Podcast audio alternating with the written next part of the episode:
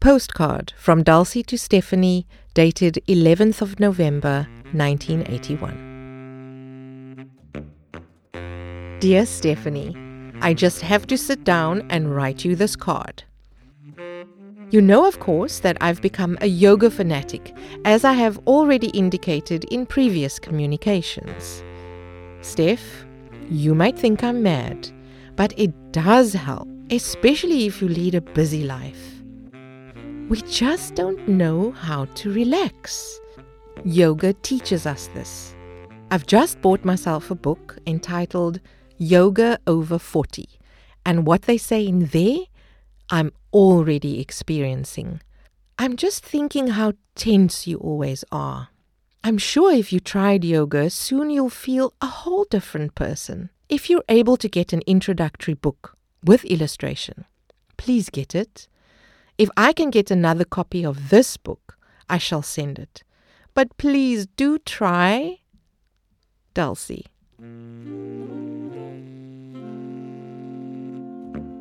My name is Neo Rakajani. And I've got a quick service announcement before we continue. This is the third episode of a podcast called They Killed Dulcie. If you haven't heard the first and second episode yet, you need to do that first. Otherwise, this won't make any sense. Also, I need to remind you this podcast deals with violent and sometimes graphic content. If there's a lesson to be learned from the story of Dulcie September so far, it is that history isn't simple. That decades later, scraps of paper may change how we view the past. And that something similar can be said for people. This lesson isn't over as we travel along the spiraling storyline. It continues with the arrival of a secret informer to the apartheid government on the scene in Paris in the days following Dulcie's murder. But before then, this story continues in Cape Town, where Dulcie's childhood friend and comrade, Betty van der Heyden, remembers the dangers of the confidence of youth. This episode is called Double Agents we were so sure that what we were doing was the right thing and that it was possible. Well, the confidence of youth, we had it in bushels. We never really, we were too young to understand exact strength of the state, you know, and the way the state could bribe just about anyone. The National Liberation Front had not been existing for long before the young freedom fighters had to learn how strong and ruthless the enemy was, and also face some hard lessons about their own strength. It all began with the growth of the movement. New members had been recruited to cells across the country. One of the new members, it turned out, had been involved in illicit diamond dealing in Kimberley, South Africa's biggest diamond producing town. This new cell member recruited a friend to the group, but it turned out that this new recruit was really a spy for the police diamond squad. He had been spying on his comrade all along, and that's how the walls started closing in. This was the first place they entered. Dulcie was not an intellectual in the sense that say Neville was, but she was quick, you know, she was sharp, streetwise, if you want to say, but she had that sort of ability to know what was going on around her and to react quickly. When they knocked at the door, she took the whatever she had that was incriminating and she hid it until she had big boss. She hid it under her breast and just tied a, a gown around it. And they searched and of course didn't find anything. And they left. And Dulcie phoned Neville and said to him that they must be careful, the special branch is on the way. Now, this is the funny thing, you know. We, we make such a big mistake, you know. We think that because a person is not intelligent, you know, book wise or thinking academically and so on, that that person is slow and silly in other ways as well. Because Neville didn't take Dulcie seriously, you know. They didn't take her seriously, so they didn't hide anything. And when the cops came there, they were wide open. Ah. And before we had gone on the trip, we had prepared certain articles to take with us, you know. Anyhow, they, they found these things at Neville's place and arrested Neville immediately. So initially, Dulcie's quick thinking saved the revolution. But because the leader of the group, Neville Alexander, who was an intellectual known for being able to quote Karl Marx verbatim, didn't listen to her, the group was exposed. And Dulcie too was arrested, not at her house, but at Bridgetown Primary, where she worked. She and nine others were charged with conspiracy to commit acts of sabotage and incite acts of politically motivated violence. Like Dulcie, Betty was also arrested when police came to her school. And the principal told me that I had to come to the office. So I said, I have a class. this is business about principal calling you when you're busy. It annoyed me. And also someone came to to see me, to relieve me. And he said to me, Those are special branch people outside. Is there anything I should know, anything else I should do? So I went down to the office, and there was the special branch, two of them. My principal said, Are you prepared to go with them? this special branch, he doesn't have a choice.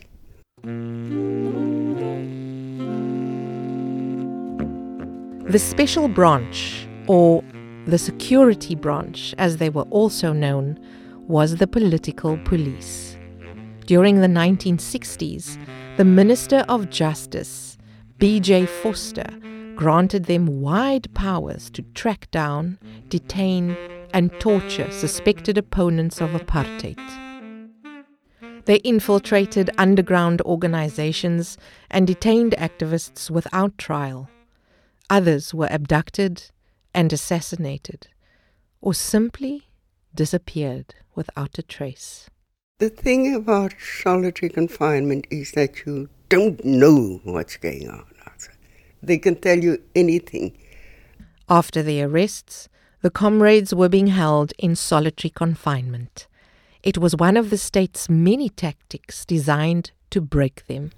I didn't trust them. I didn't trust what they were saying to me and so on. So, but then they came and they read me a confession of one of the of our members, and it was just you know too close for them to have just sucked that out of them. Some only to arrive that on their own, and then I realized, yeah, they've got one person and he was a, quite a top guy. So, who was this person? it's not necessary to say.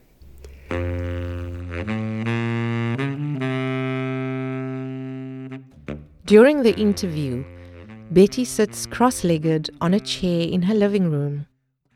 A breeze blows in through the door, waving the lace curtain. It's easy to forget that she and others suffered terribly. As someone who has paid the price for others' breaking, she isn't bitter. I believe that everyone has an Achilles heel. Say you're the father of two children and they threaten your children, the lives of your children. It's very easy to, to see that person breaking, you know. Betty says it's easy to look back at the past and judge those who broke, but unless you have been there, you don't know what you're talking about, and you should reserve your judgment. She implies there is a darkness in the experience of torture, solitary confinement, and other acts of violence, and nobody knows how they will react if the methods are used on them. But she won't talk about her own experience, and she shares this with many of the other victims of torture and abuse of apartheid. But since we're trying to tell the full story, however heartbreaking it may be, we will share an example of what being detained by the police during apartheid could entail. It isn't necessarily what Betty or Dulcie experienced, and if you want to avoid descriptions of torture at the hands of the police, you should skip the next 1 minute and 30 seconds of the podcast. This is Pastor Farisani from a 1984 film by the Lutheran World Federation. They forced me to squat on the air. They call this sitting on the imaginary chair. Thereafter, I had to lie on the floor on my clenched fists. They forced me against the wall on my head and kicked me from all angles. And thereafter, I had to lie on the floor, raise my legs, and in this position, they kicked me on my private parts as much as they liked. They also used sticks to hit me over the head. They threw me into the air and I had to fall on the floor. They banged my head against the wall and they even used chairs to beat me. They also used karate chops and judo kicks. I lost consciousness several times. I don't remember how many times. And there was blood all over on the floor. Uh, towards evening, when I regained consciousness, they forced me to clean the blood on the floor and also to use the same cloth to wipe the blood on my body. Thereafter, they drove me to Sibasa police station in the evening and told me if I would be alive the next day, then they don't know their job. While Betty made her peace with those who broke, together with her comrades, they decided to show a brave face at their hearing. We also agreed that we were not going to show, be emotional in that dock. We're just going to take the sentence and not give them the pleasure of seeing us break down. We're still young and cocky. so um, when the time came for them to sentence us, that's how we, act, we acted, except for Dorothy. She broke down in the dock. You know, the thing about Dulcie is Dulcie is a strong person. And she will accept weakness up to a point. And then she will insist, pull yourself together, you know. And she will come out and say so. And she did that with Dorothy. In April 1964, Betty and other central members of the group were sentenced to 10 years in jail. Dulcie got five. When Dulcie had made no mistakes, but yet ended up spending years in prison, it must have been a powerful lesson in the hard realities of the struggle, how you depend on others, and how the weaknesses or mistakes can have terrible consequences for you. Was her assassination a repetition of history? Was she again a victim of the weaknesses or betrayals of others? Rasmus Bitsch has left Paris to find out.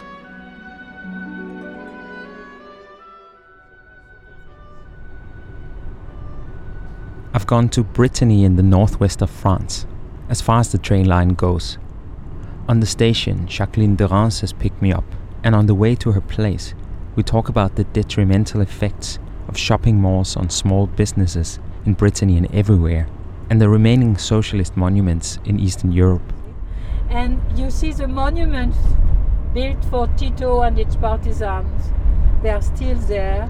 There are flowers every year, you mm. see. When we arrive at her summer house, I can smell the Atlantic Ocean nearby. Landriot is the name of the place. But that's my house over there. The white one there. Her house from the 1860s is new compared to most of the houses in the area. and Jacqueline has had it for decades. And we're lucky because we've got the sun. Yes. It was here she was when she heard that Dulcie had been murdered. It was a phone call from Dulcie's secretary Joyce, who alerted her to the murder. And before the shock had subsided, the phone rang again. This time, it was the French Communist Party who called Jacqueline to get back to Paris to help manage the chaos after the assassination. So we drove back, you see, as soon as possible. And when we arrived, there was a crowd. There was a crowd, you know. As, as soon as people in Paris heard about the murder, they simply went in their thousands in the streets, crying because she's what she has been killed, you know, and shouting against the apartheid system. Uh, were were the people that probably she met in uh, some of her meetings, you see. Did you have to like then push your way through the crowd or? Yes, I had to in a way to push my way into the crowd, you see. Uh, when I arrived, of course, you see, uh, the, there was no no no corpse. The body was away, you know, had been taken by the police. There was some blood on the doorsteps. You see, I remember, and so I just uh, start crying. You see, and uh, cry with my friends and try to to, to, to, to have some sense, you see, and say, now, how do we organize things? you see, that was very important. There wasn't much time to grieve. Questions nobody had thought about were suddenly important. Questions like who decides what to do with the body of an exiled freedom fighter? The, the first thing I did uh, the next day was to go to the, um, what do you call it? Uh, the, the, the people who did funerals, you see, um, uh, the undertaker. That's it. looking for the word. You know, undertaker. You see, and we explain uh, that it was not going to be an ordinary funeral. Uh, that we gave the orders and nobody else. The next day, the ANC representatives from London arrived, and amongst them was Dulcie's replacement as Paris representative. I think that Solly Smith arrived. A man named Samuel Khunyeli, who is known to everyone as Solly Smith. A complicated character who's come to play an important role in the theories around Dulcie September's murder. He arrived at the scene as part of the group that went to the morgue to identify Dulcie September's body. And we went to the morgue, the mortuary, and we had to recognize the body. You know, it's really shocking. Somebody you have seen alive is just, you know, lying dead on a on, on a troller. But in fact, she, oh, there was bandages all over her skull. So what we see was her face, you see. On one side of her face only. That what we were shown, not the other side. She was okay. It was really her. So, did she receive the bullet behind or in her face? That's the question, you see. Because when people say there were two killers and she received the bullets in her face, I don't see why she looks so so clean in her face. You see, so that's a bit of a mystery as well. Hmm. We had to say yes, it, it's her, and that was all. And you know, it was the most amazing thing. But I never thought about it. Uh, she didn't have that uh, colored complexions. She was like uh, she was purple. After the investigations, the mystery continued. It didn't appear like the police were making much progress, and it seems like they neglected interviewing even some of Dulcie's closest colleagues. The days between Dulcie's murder and her funeral were frantic and confusing, and in hindsight, Jacqueline regrets one thing. She had the opportunity to go to Dulcie's flat, but she didn't. The flat was emptied. And at the time, you see, I should have, honestly, I should have gone. And you know, a lot of things disappeared. A lot of things disappeared. Who took a diary? Was it the special service in front? Because apparently they came to the flat and had a look at it and probably picked up what was interesting for them. You see? Afterward, the ANC came, probably pick up something interesting for them. And finally, the family, you see, but the family took the her personal things. But probably in the flat, there should have been more than that. In Dulcie's office, the police also searched the premises. But at least here, the ANC personnel were present. They would have had the chance to secure evidence. But then, no organization is stronger than the people in it. In in the office, I think that uh, Joyce was there all the time. But of course, after Dulcie, you know, it was Solly Smith who took our job. Or we know now that Solly Smith was double agent. If the police, the ANC, intelligence agents, or even a South African double agent went through Dulcie's things and removed evidence that could have helped us find out what happened to her, those documents or reports about them might have been recorded.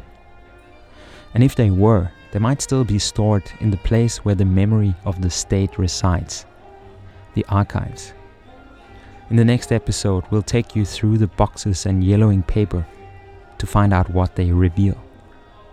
For now, we'll stay in Paris, where Dulcie's replacement, Solly Smith, turned out to be a very different character than Dulcie had been. Did you work with him as well then? a lot. Uh, when he came down, even um, Joyce, you know, said was okay. Well, help him, you see, because he, he didn't speak a word of French. So I, I help him, you see, and he was with his wife, and his wife was well. Honestly, she was very sick, you know, when she came over, but she drank a lot. So I helped her. I, you know, as I could. I even, you know, go and to find some treatment for her and that sort of thing. And Solly, Solly was um, at the beginning, you see, I didn't see anything wrong with him. What astonished me is that the French authorities, who said that Dulcie was just a hysterical woman and we didn't need any help, you see, or protection or whatever, suddenly Solly had a chauffeur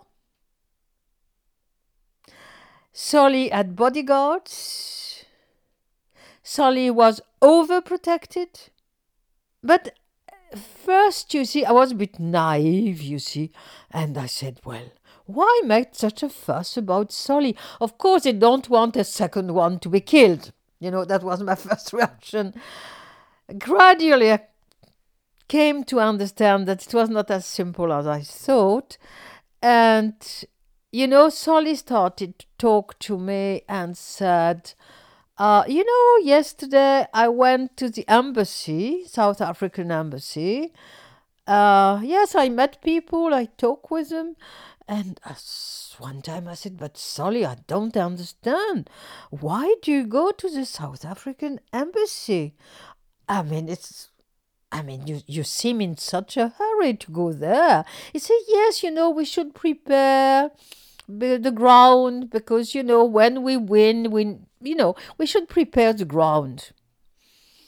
So it sounds a bit strange to me, anyway. But it's true that I was very friendly with him because I um, had some pity for him as well, you see, because it's well, his wife drank a lot, but he drank a lot as well. When we speak to people about Solly Smith, something strange happens. On one level, he seems like a very sinister character, a double agent who went in after Dulcie was murdered, cleaned out the evidence, and reported to his handlers at the South African embassy. But there's another side to Solly Smith. People who knew him seems to pity him, and the image of the cold-hearted double agent somehow fades. And this is where the character Solly Smith becomes even more complicated. Because according to Jacqueline, he seems to have been genuinely surprised at how he was received in South Africa. That's not the reaction you'd expect from a cold and calculating double agent. When he went back to uh, his country, he sent me a few letters afterwards, and he sent me a letter, the last one I received. Well, my country was not did not receive me in a friendly way. You see, and I was very surprised by this. You know, my my country did did not receive me in a friendly way. And what does that mean? Not a friendly way. Um, and of course, when we t- I talked to him, he was expecting to have some job, you see, in the new South Africa. And of course, we know that he died very quickly. And the rumor is that he was poisoned. And maybe the strangest reaction to Solly Smith came from the spy Craig Williamson. When we met him in Johannesburg, he spoke matter of factly about operations where he was responsible for the death of even children. His version is that he was a soldier in a war, that he simply did his job. It's the story that justifies his actions to the world, and maybe even to himself, and he shows no emotion. But with Solly Smith, it's different. In the case of Dulcie September, uh, it's been said that Solly Smith, who came afterwards, was a double agent. Um, how did that work with him? Do you know? No. You know, I mean, let's let him rest in peace. Why? No. No, it's. It's a strange thing when people talk about Solly Smith. Everybody seems to think that he was some sort of a, a type of victim, like somebody that people feel sympathy for him. Why? You know, this spying game, a lot of people can end up working for the wrong side without knowing they're working for the wrong side. In my experience, very, very few people in the liberation movements ever actively changed side. They might have ended up working for the wrong side, but false flag was the way these things were done. Um, I mean, I had people working for me who thought they were reporting to the Communist Party. Can I can I just ask something? Mm-hmm. And Craig, this is just watching your reaction to the Solly Smith question. What do you know of how he died? Personally, I don't know, but I suspect he was taken out. By? ANC. Because? They thought he was a spy. And you you're willing to bet everything that he wasn't really a spy, he was being used.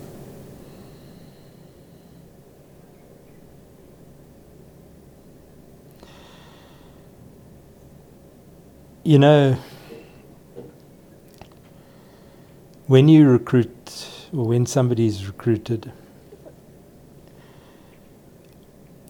lots of um, elements come into play. I, I,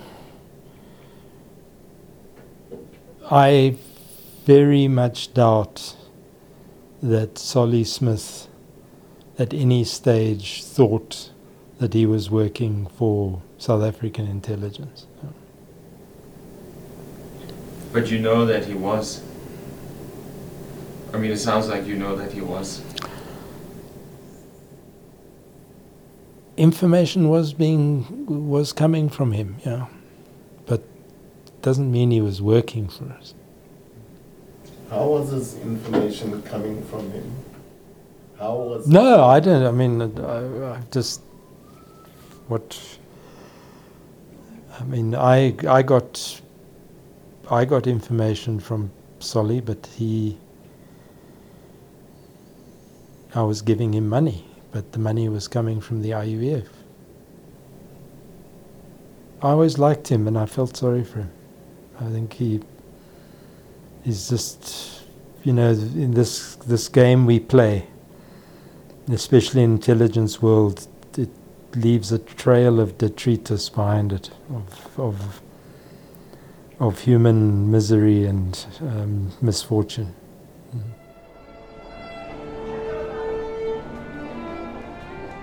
Solly Smith was probably also killed by apartheid in some way, and his death also remains a mystery. So does the extent of his transgressions. Regardless, he paid the price for his weakness. We'll finish this episode at a high level reception in Paris, where journalist Evelyn Groenink remembers meeting Solly Smith sometime after the murder. He was very drunk and he cried and he talked to me crying. And that is when he said to me, She phoned us. She phoned Aziz and me in London all the time that we must come to Paris, and we didn't. This podcast is made by Open Secrets and Sound Africa. For a full list of who supports our work, go to soundafrica.org and opensecrets.org.za. Thanks for listening.